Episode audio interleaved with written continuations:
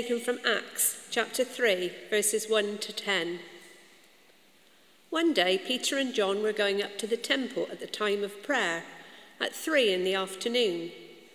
Now, a man who was lame from birth was being carried to the temple gate, called Beautiful, where he was put every day to beg from those going into the temple courts. When he saw Peter and John about to enter, he asked them for money. Peter looked straight at him, as did John. Then Peter said, Look at us. So the man gave them his attention, expecting to get something from them. Then Peter said, Silver or gold I do not have, but, but what I do have I give you. In the name of Jesus Christ of Nazareth, walk. Taking him by the right hand, he helped him up, and instantly the man's feet and ankles became strong. He jumped to his feet and began to walk. Then he went with them into the temple courts, walking and jumping and praising God. When all the people saw him walking and praising God, they recognized him as the same man who used to sit begging at the temple gate, called Beautiful. And they were filled with wonder and amazement at what had happened to him. This is the word of the Lord. Thanks, Thanks be to God. God. Thank you, Maggie.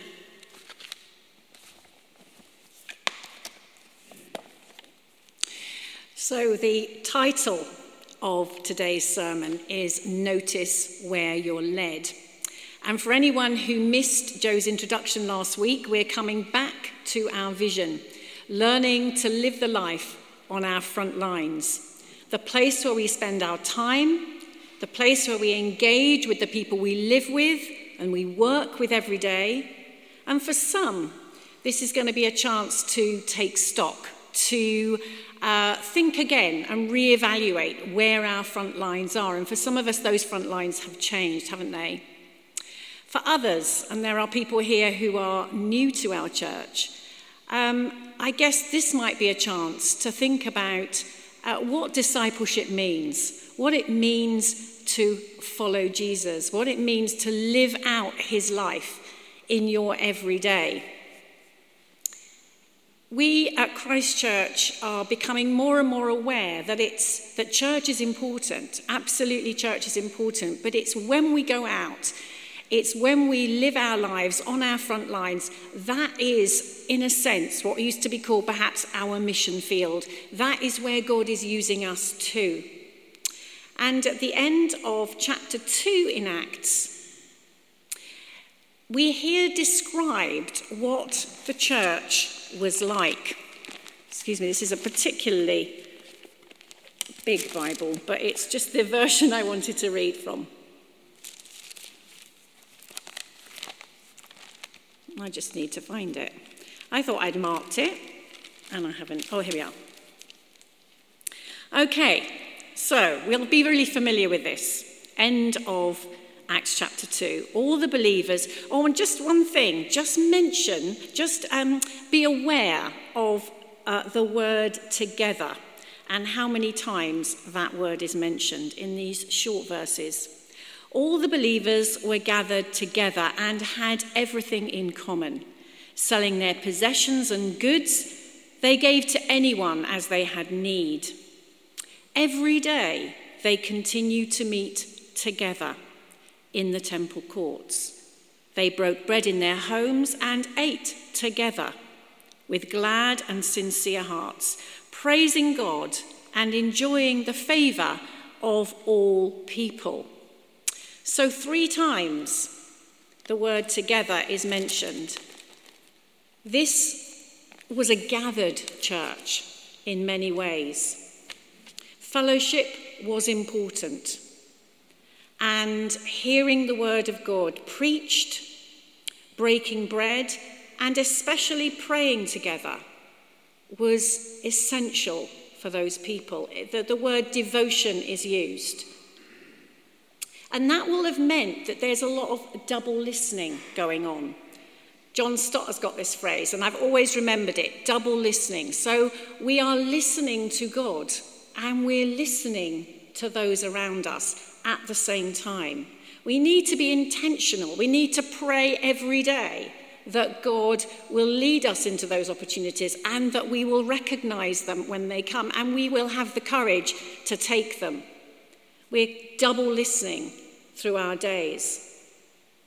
And I think there was a lot of this double listening going on in that passage that Maggie read to us. Peter and John were going to the temple to pray.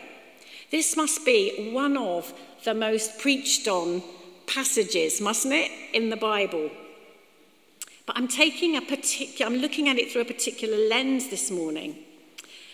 Remember that these people had not ceased meeting together in corporate worship in the temple. Over these last few weeks, it's been really encouraging for me to see Mary Massey and many others actually from our Quakers Road community, and they're back in their own church this morning, having had communion. In her 90s, and I've just chatted to her, uh, more probably than I've ever talked to her before, outside over coffee. And I said, It's just great to see you, Mary. And she said, I represent a charity, Open Doors, that champions people who risk their lives to gather together. They risk their own lives, they risk the lives of their families. How could I not be here? And you know, when I'm struggling to get up in the morning, when I have far too much to do, I just think of those words. Gathering is important. So Peter and John were going to the temple to pray. They did it very often, they did it regularly. And every day, the passage tells us, every day that guy is there, he's taken there to beg. But this day was going to be different. This day, there was some double listening happening. As usual, the man asked for money. And here I'm reminded of another passage, you know, that Joe talked about last week the, the water being changed into wine in that, um, in that wedding at Cana. And he, in a sense, what's happening here is this man is kind of like asking for water, he's asking for money, and what he gets is something he didn't even ask for. He didn't even ask to be healed, and yet that's the wine. This man was completely healed. And it wasn't just any old wine. This, I was watching, um, what is it, that program? The Thin Blue Line? No, not that one, the other one. The Line of Duty the other day. You know, we're getting it on catch up. We've never seen it before. And, uh, and this episode that we're watching, you know, this guy had been beaten up and he was left on the stairs to bleed to death and, uh, and basically had to learn to walk again. And you know, they just showed that picture of him taking these tiny little steps. You know how people have to when they have been injured so badly that they can't walk. And yet, this guy was walking and leaping and praising God in the temple.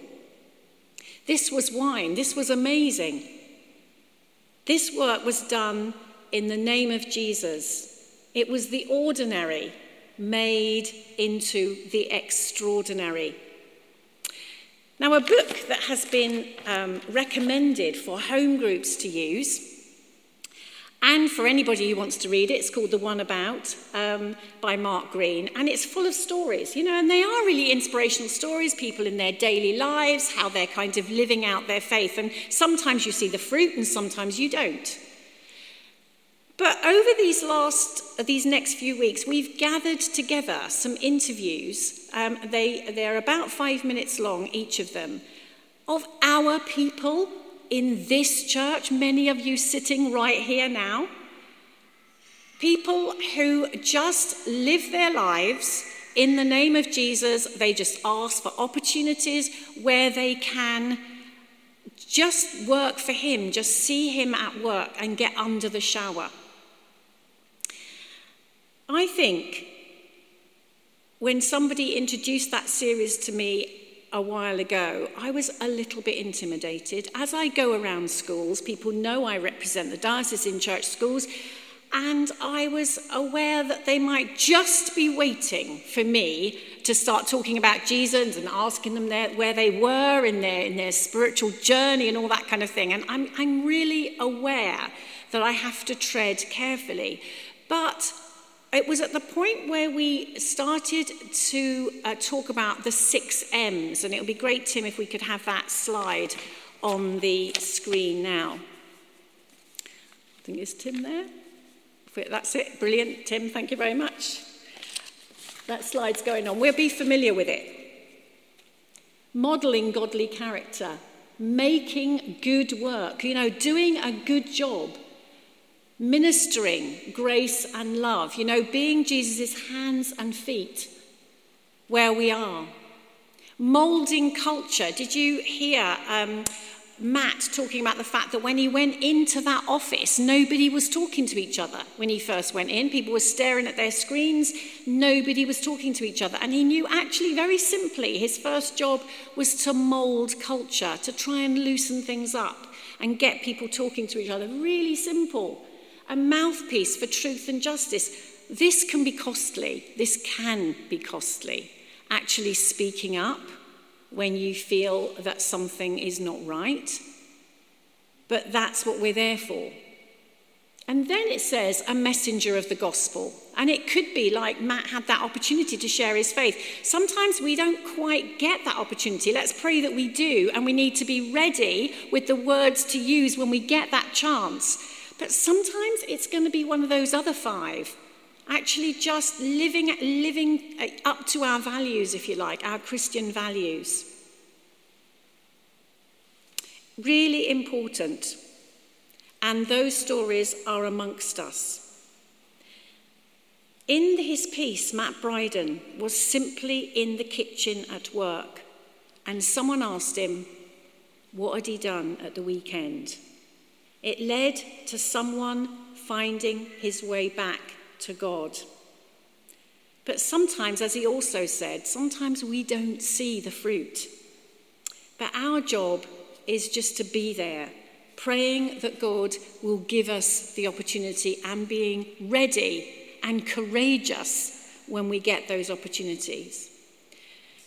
Sometimes Joe has to visit uh, people, wants to visit people when they are facing unbelievably painful and challenging times in their lives. And I often say to him, if I'm there before he goes out, What are you going to say? And he says, I don't know.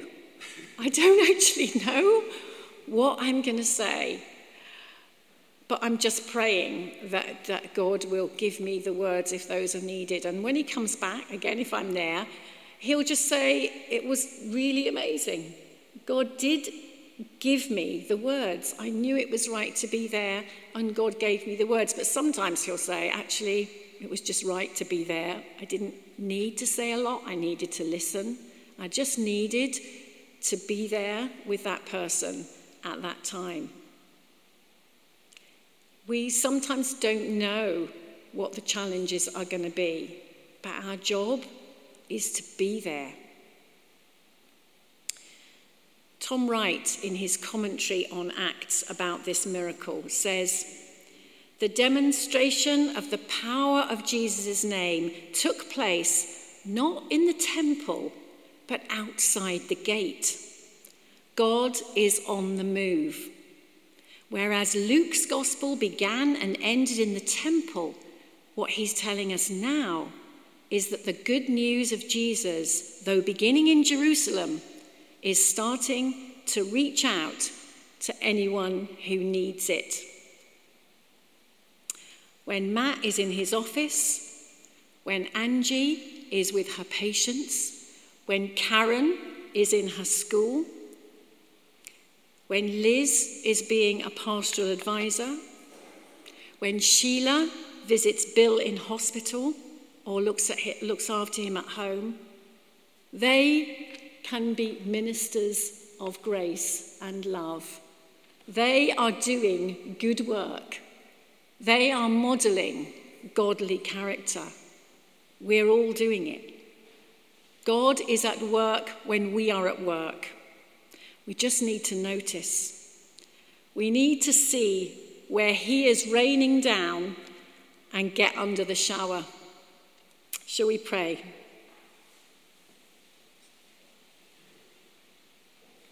Lord Jesus, during your time on earth, you were in one place at one time, but now you can be with every one of us all the time, wherever we go. We praise you and we ask that intentionally we notice where you are leading us. Give us courage, give us compassion, and give us your power to change the world one step at a time. Amen.